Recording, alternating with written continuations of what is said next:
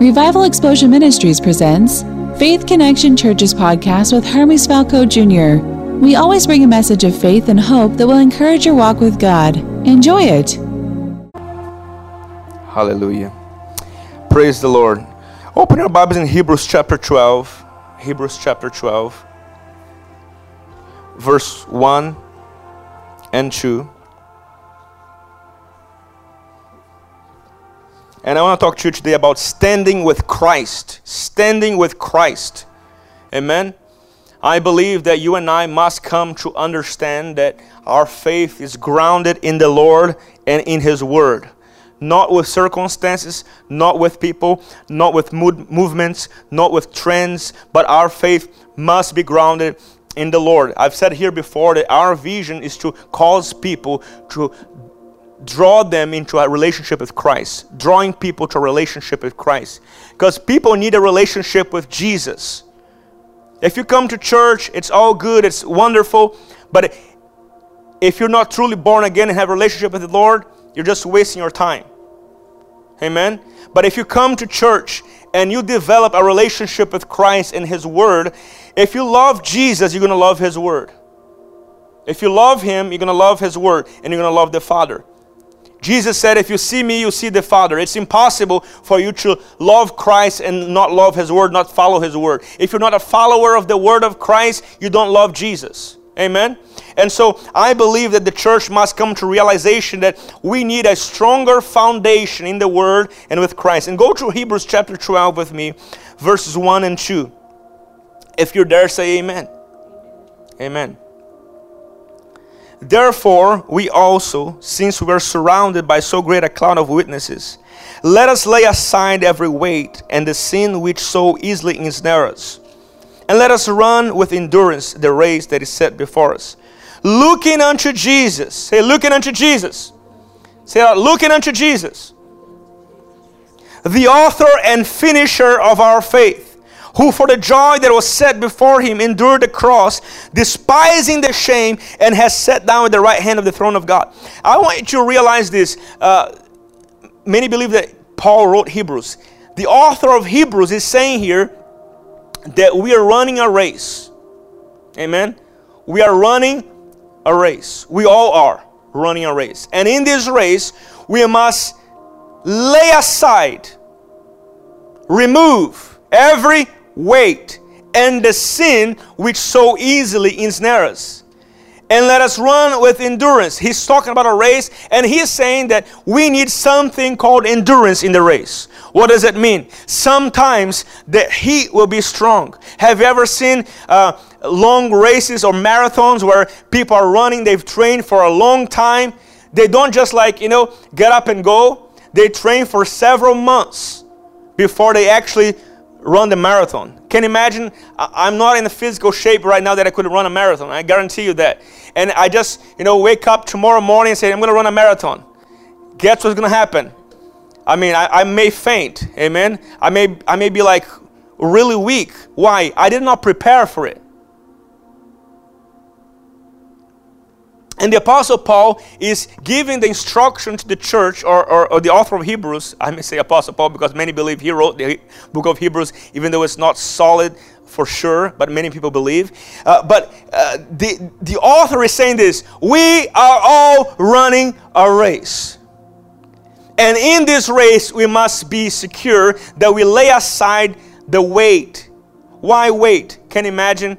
Running a race is already hard by itself. Can you imagine running with a lot of baggage on your luggage? I remember my first trip to Europe, my first mission trip to Europe. I was not experienced with these things of traveling. So I went and I was all excited, and I thought I was going to spend 2 weeks on the road, and I just put a lot of clothes, a lot of things that I didn't need, all in there, and I had a heavy, horrible, ugly luggage that was this size, and I was carrying so much weight, and then I had some guitar that some pastor asked me to bring to somebody, and I had something else, and I had a laptop, and I had all, and I had so much weight, and I was always excited. I'm going to the mission trip, and I had so much weight on. And then me and a friend of mine had to take a bus from France to Portugal. And I remember when we were planning to go to the station, the pastor said, you know, I cannot take you guys there. I'm sorry. Just like go by yourselves. And I'm like, what? Are you kidding me? Like, look at how much luggage I have. And then I realized that we had to take a walk to the bus station to go to another bus station to get the bus that would take us to the place that we needed to be. And we didn't have a ride. So I realized that, my goodness, I'm in trouble. Look what I have. I have so much weight on me. I'm so, oh my goodness. I'm like, how can I be such a fool to bring all this stuff when I didn't know that I could be in a position like this, a situation like this, where I have so much luggage and I have to, you know, walk and run. And then on top of it all, it was raining. So I found myself full of luggage, full of weight, with a guitar and everything. And my friend was also and he was trying to help me. And we're like all dragging ourselves and had such a horrible time just to get to the bus station. And I thought to myself, wow, that's terrible. Next time I'm going to think really well what I'm going to take. Because in a mission trip, you never know what's going to happen. I thought that I would have a ride. But the pastor said last minute, I cannot take you. Just go get the bus. That was like over 10 years ago. That was 10 years ago. And I didn't know anybody there. The town was really small. There was barely any taxi or anything like that. That's why we had to take the bus, you know. But I found myself in a situation where I had a lot of weight and I had a journey to not run, because we're not running, but I had a journey to walk. And in the rain, and I realized it's really hard to walk with weight. Now, the author of Hebrews said this: you're running a race. If you're running a race, you better leave all the weight, because you're going to get in trouble. And by the time that I got to the station, I was so worn out already, and we had not even started the journey, the bus journey, amen, to go to the city that we needed to go. And I was already worn out. Why? Because of the weight. Some of you are carrying so much luggage. You're carrying so much emotional weight. You're carrying so much spiritual weight. You got demonic weight. You got oppression. You got depression. You're carrying so much weight. And you're trying to run the race. And the sun is really hot. And you got all the luggage. Or the rain is really troubling you. And you got all the luggage. You got all the weight. You need to get rid of the weight so you can run the race easily. Now, what is the weight, Hermes?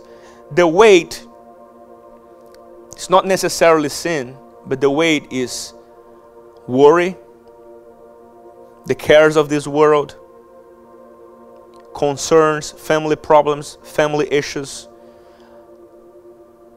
Fear can be a weight. Anxiety can be a weight. Financial problems can be a weight. Things that come, and if you do not take care of this, your race with Christ will be very difficult. And it's always going to seem like you're running out of air. You're like, oh my goodness, I'm trying to make it. And you're going to be always surviving, the survival mode. And God does not want us to walk in the survival mode. He wants us to walk with life and life in abundance. Amen. And so the author is saying we got to have endurance. Why endurance? Because the race is not always easy. There are some things that, and have you ever seen people running marathons? What do? There are some people that are there with water, and they give them, and they like, if it's too hot, they throw water into them, and they drink the water. What is that? The refreshing for those who are running. And by the same way, the Holy Spirit is sending angels with water from the presence of God that's gonna. You gotta take the water and you gotta pour it out on you. You gotta take it, amen. You gotta receive and you gotta pour it out. And so there's a race, and that race it requires endurance. And then he says, looking unto Jesus. In the race, you gotta run with the right attitude and the right perspective, always looking at the right point, which is Christ himself. The moment you take your eyes off, what happens? You may fail. A perfect example of this is Peter. Peter was in the boat and then Jesus showed up. I remember that passage.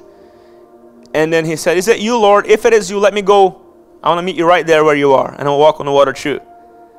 And a lot of people criticize Peter because he later was, you know, drowning, but at least he walked on water. All the other disciples were just watching.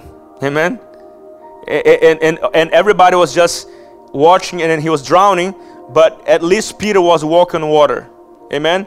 And so the moment he took his eyes off Christ, what happened? He began to go down. As long as he had his eyes fit on Christ, he was standing. The waves were the same, the water was moving the same, but as long as his eyes were set on Christ, he was standing. The moment he took his eyes off, what happened? He began to drown. Who is Jesus? In the beginning was the Word. The Word was with God, and the Word was God. Jesus is the Word. In other words, Jesus was the Word of God made flesh. Peter had his eyes on the Word. As long as he had his eyes on the living Word, he was standing strong in the midst of the waves and the midst of the winds.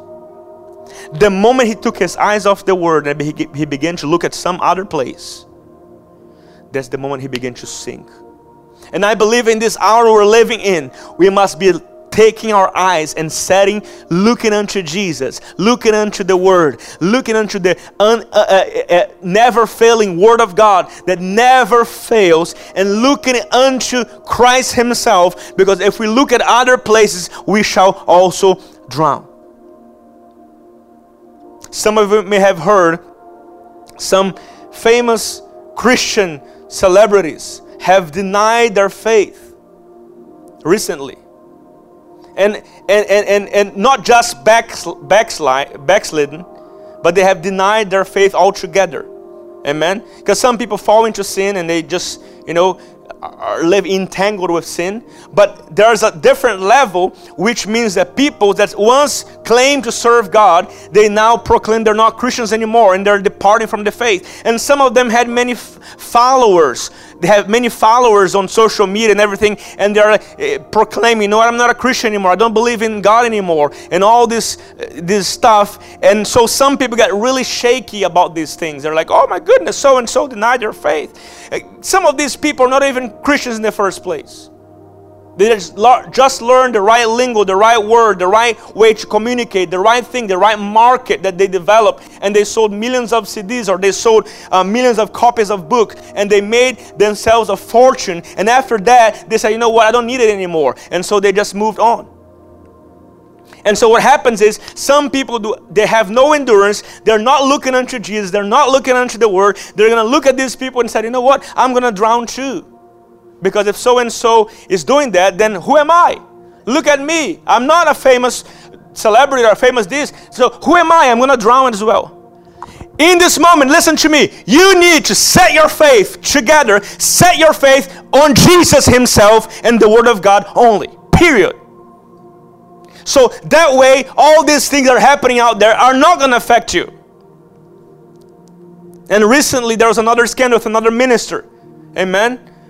Who had other scandals in the past. And I'm not the one to be pointing the finger, but, and then so people nowadays, they say this, "Oh, you know, you're not supposed to judge. Nobody's perfect." Okay, but nobody's perfect, and you're not supposed to judge has been used to excuse perversion and all kinds of evil, and people just swallow that because you're not supposed to judge. No, I am supposed to judge according to the Word. Jesus said, "Do not judge by the outward appearance," right? But you can judge things by the Word of God. Every day you make judgments. You make judgments about the clothes you wear. When you came here this morning, you spent at least, especially the ladies, I don't spend any minute, you know, just like you get the shirt and that's it. But ladies are different, amen? So you're like, "Is this good? Is this good?" Amen? So they're a little bit different. You're a little bit more selective when you go someplace. You spend some time judging which shirt or which outfit you'd wear. Am I right? So you have judgment about where you work. You have judgment about the things that you eat. You judge things. I mean, it is a different kind of judgment, but it's still judgment. You discern things to do a certain way. So you have all the right. The Bible says, test all things and hold on to which is good. Why test? You're judging according to the word. Amen. And so people in the modern church, they have embraced a faith that allows everything in the name of love. We're supposed to love. Yeah, love, but God is still righteous. He's still judge of the living and the dead. He still judges sin. Amen. Unrepentant sin especially. Oh, but David, yeah, David, he lost a son. He lost a baby. Amen. Next time you use David to justify sin, remember that he lost a baby. Amen. Hallelujah. And then the Lord said that the sword not depart from his house. So people say, oh, but David, yeah, are you okay? You want to justify yourself as David? Then remember the sword that came to his house and never departed. And remember the consequence that he suffered. Amen. Even his generation, before you begin to say about David. So people have used all kinds of excuses to justify perverse behavior and things that have nothing to do with Christianity. Amen. And say, oh, you know, but we got to love, we got to embrace and let the minister. There are still qualifications for a New Testament minister that are still in the Bible. Amen. And why am I saying that? Because if you and I are not secure of what the Bible says, we're going to follow what everybody else is saying. But everybody else is doing it. You're not everybody. You're set apart. You're peculiar people. You're holy unto the Lord. You're separated from the world. You're called for such a time as this to manifest His glory, manifest His power. So you're not everybody. Amen. Everybody else is doing it. I'm not everybody. I'm not called to be like everybody. Everybody else is doing it. Everybody in the world is going to hell that don't have Jesus. Are you going with them? Narrow is the way that leads to salvation. Wide is the gate that leads to destruction. You got to remember that. Hallelujah. Why am I saying this? Because in this current situation we're living in, there are many spirits that were sent by the enemy to deceive God's people. And every spirit that does not hold on to biblical teaching has to go out. You got to cut off. If you want to run the race effectively. Hallelujah. Praise the Lord. But Hermes, what about love? Yes, love is part of it. There's discipline that comes from love. If you have children, imagine if you just let your kids do whatever they want.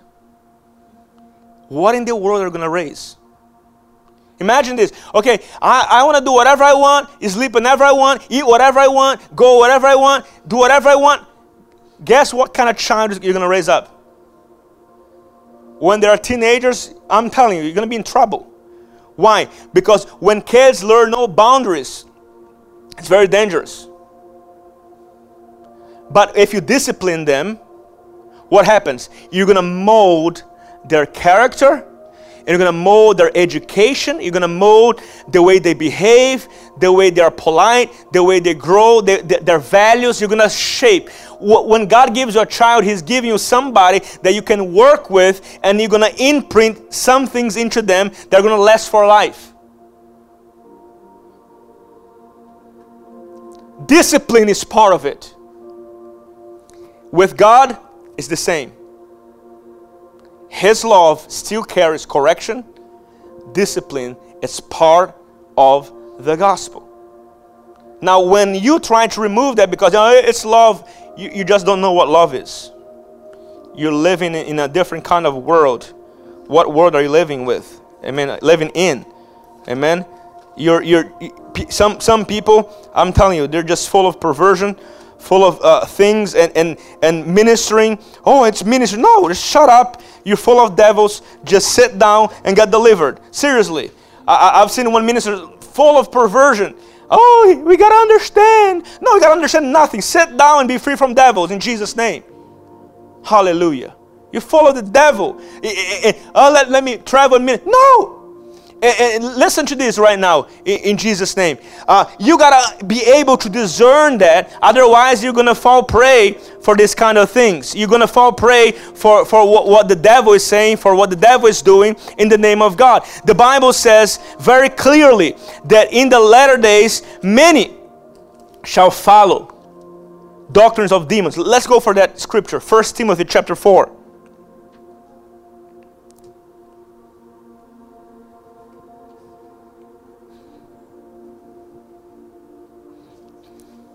I want to show you in the scripture because Paul prophesied that thousands of years ago what was going to happen, and it's happening right now. And some people don't like that kind of preaching. They're like, oh, you know, we're supposed to love. You just don't know what love is. Seriously. You don't know who God is even. Because one thing that must be restored to church today, fear of God. Fear of God must be restored today. And God is going to deal with everybody who is trying to pervert His Word. Using, twisting scriptures to give license to perverse behavior. And say, oh, you know, it's normal, it's human nature. No, it's not. It's human nature, yeah, but you're supposed to be a new creation. Hallelujah. And there's a balance with this where you must have grace, you must have mercy, you must have understand that people fail. I understand that, and you can restore them, but with the right attitude, not like it's okay. Does that make sense? It's not somebody's sin, you're going to kill them. No, of course not.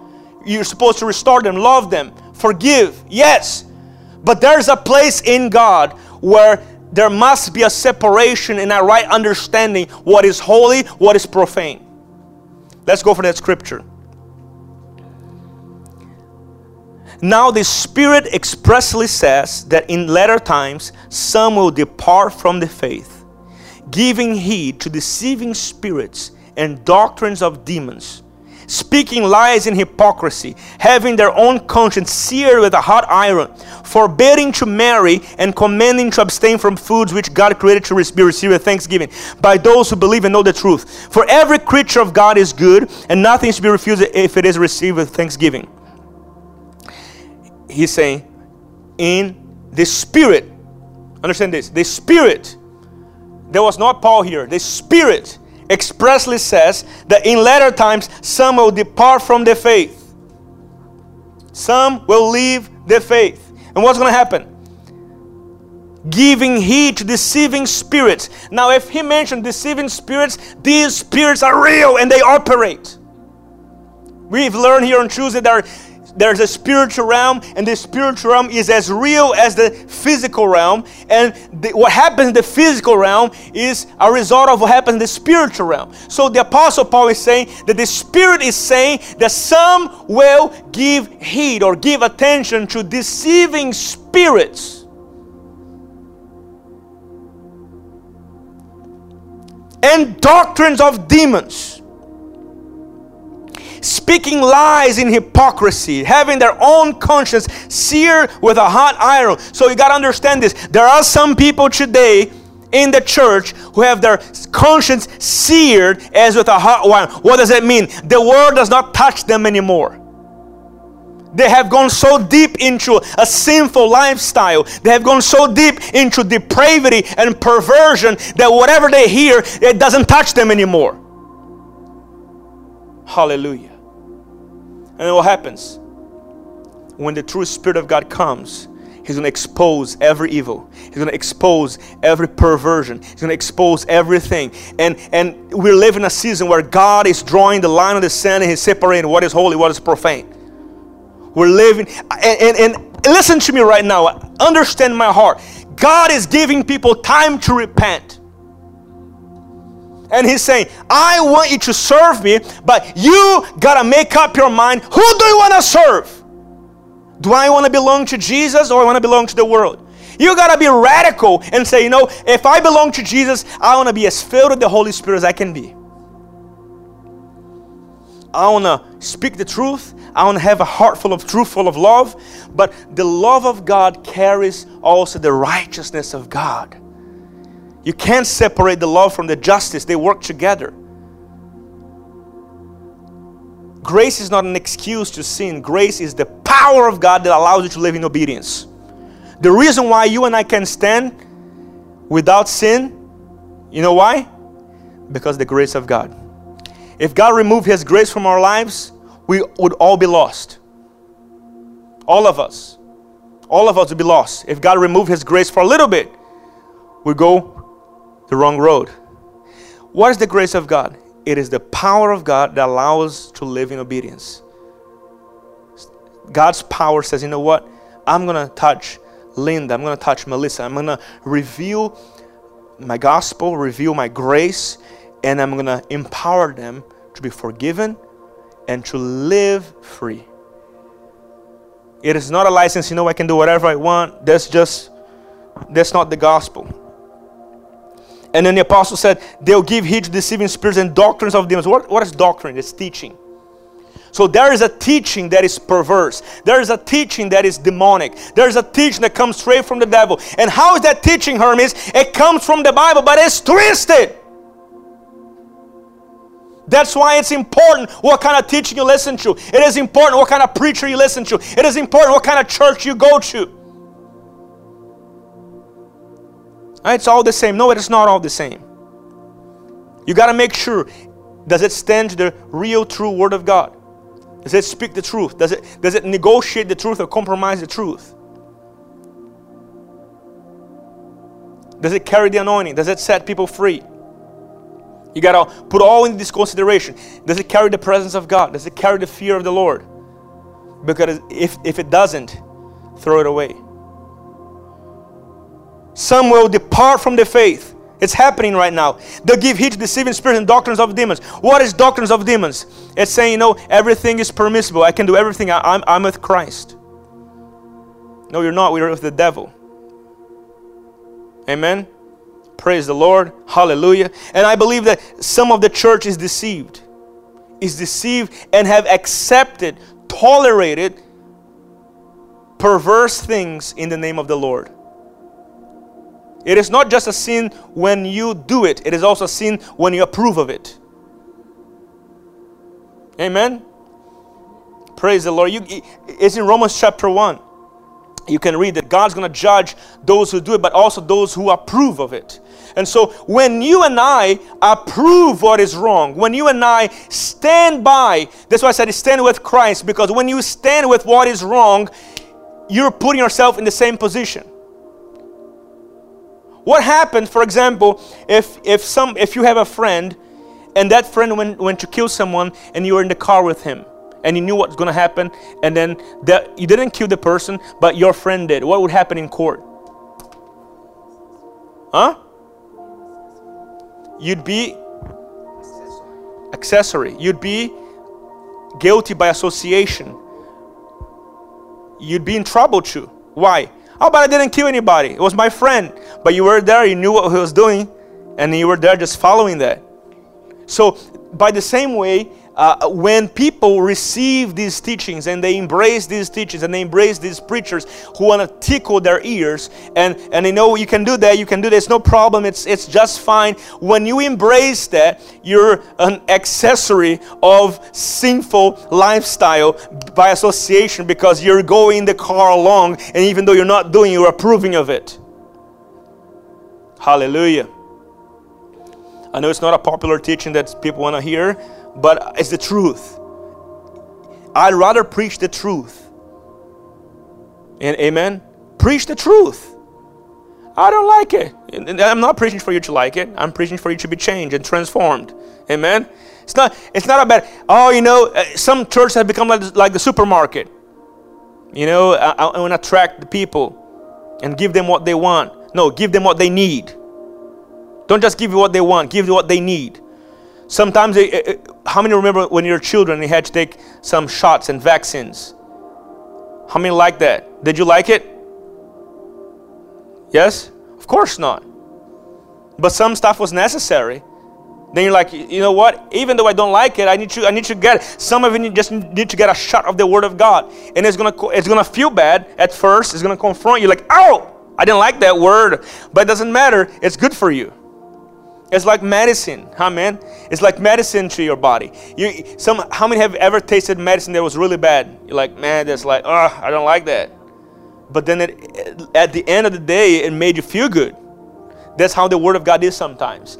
You're gonna be like, I don't like that. It's confronting my sin. But at the end of the day, it's gonna recover you. It's gonna set you free. It's gonna deliver you. It's gonna produce a good fruit in your life. You're gonna be like, wow, I'm glad that I received that word. So sometimes the Word of God will come and it will shake everything. It will shake your foundation. It will shake your feelings. It will shake everything that you stand on. But I'm telling you, it's good. It's good. Hallelujah. Whew. So stand with Christ. What does it mean? I need to get into the Word, know the Word. Know the Word. Why? Because when people speak all kinds of evil, it says when it goes down to the root of it, they don't know the Word. They don't know the Bible.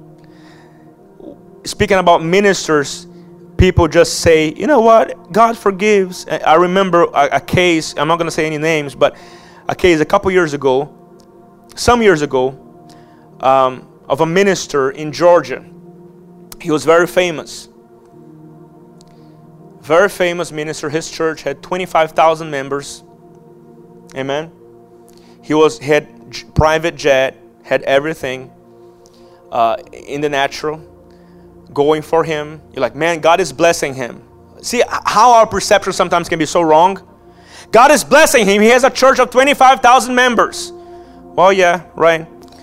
God is blessing him, yeah. Oh, he's got a TV programs everywhere. He's got a book that is a New York Times bestseller. He's got this, he's got that, amen. But you know what that minister was doing? I'm not saying any like hearsay or any gossip. It's proven facts. He was raping young boys that were attached to him. He didn't have a father, didn't know a father figure. So he would go and, you know, be like friends with them and give them cars and give them money and give them everything and invite them into trips with their private jet and everything. And he was doing all this horrible stuff. And so later on, all these boys, when they were older, they came up and they said, you know, he did this and he did that. And they proved with pictures, they proved with all the kind of information. It was not a hearsay, gossip. It was proven fact. Amen. There's something about rumors and there's something about proven fact. So this was a proven fact. So they went to court, they went everything. The minister gave them money and blah, blah, paid a whole bunch of people. Anyway, he got out. 12,000 people left his church. 12,500 left. Half of the church left. Half of the church stayed. And I was talking to a friend of mine about this, and I said, you know, how horrible this is. It's a shame. And then he said, you know, people shouldn't have left the church. They didn't need to forgive the pastor. It's like, so what? Are you talking about a criminal? I mean, you got to understand. You got to understand about consequence. You got to understand about living for God. You got to understand about, I mean, people take this forgiveness thing into a territory that is not even biblical. Amen? Oh, you know, listen, the Apostle Paul, for example, 1 Corinthians chapter 5, read what he said. Said some of these people you should not even eat with them, not with the world, because if you're gonna do that with the world, you're not gonna do it with anybody. But he said some of these people who claim themselves to be brothers and sisters in the Lord, you should not even eat with these people. So this minister from Georgia, what happened? Now, what happened? At first, he escaped in court because he had friends and had, you know, ways to bribe the law even. Because he had so much money. And people said, you know what? He escaped. But guess what happened? 2 years later, he caught a terminal cancer and he died. That means something. When God put his hands on somebody, when God judges something, nobody can protect. Now, one thing is this. When the devil is running after you, you can rebuke him in the name of Jesus. When people are against you, you can cry, Father, look at this. This is happening. But when God himself is after you, you better watch out because nobody can help you. That's what I don't want. I want to always be on God's side. Because if the devil comes at me, I rebuke him in Jesus' name, God authority. If somebody comes against me, I can call the Father and say, Lord, look what's happening. But if God himself is after you, you're done. And that's what happened with the minister. He he died, and everybody thought, you know what, he died of a terrible cancer that just made him so weak, and he had so much money, but all the money was worth nothing at that moment. He escaped from the justice of man, but he did not escape from the justice of God. Why is that? He had no fear of God. No fear of God. And that's what I believe, that if we want to look unto Jesus, there's something that must be restored in our hearts, the fear of the Lord. The Bible says the fear of the Lord is the beginning of wisdom. Do you want to live a righteous life, a good life? Fear the Lord. Respect Him. Honor Him. And some people will say, but it was just the heart. I've seen people say, it is just the heart. It didn't do anything.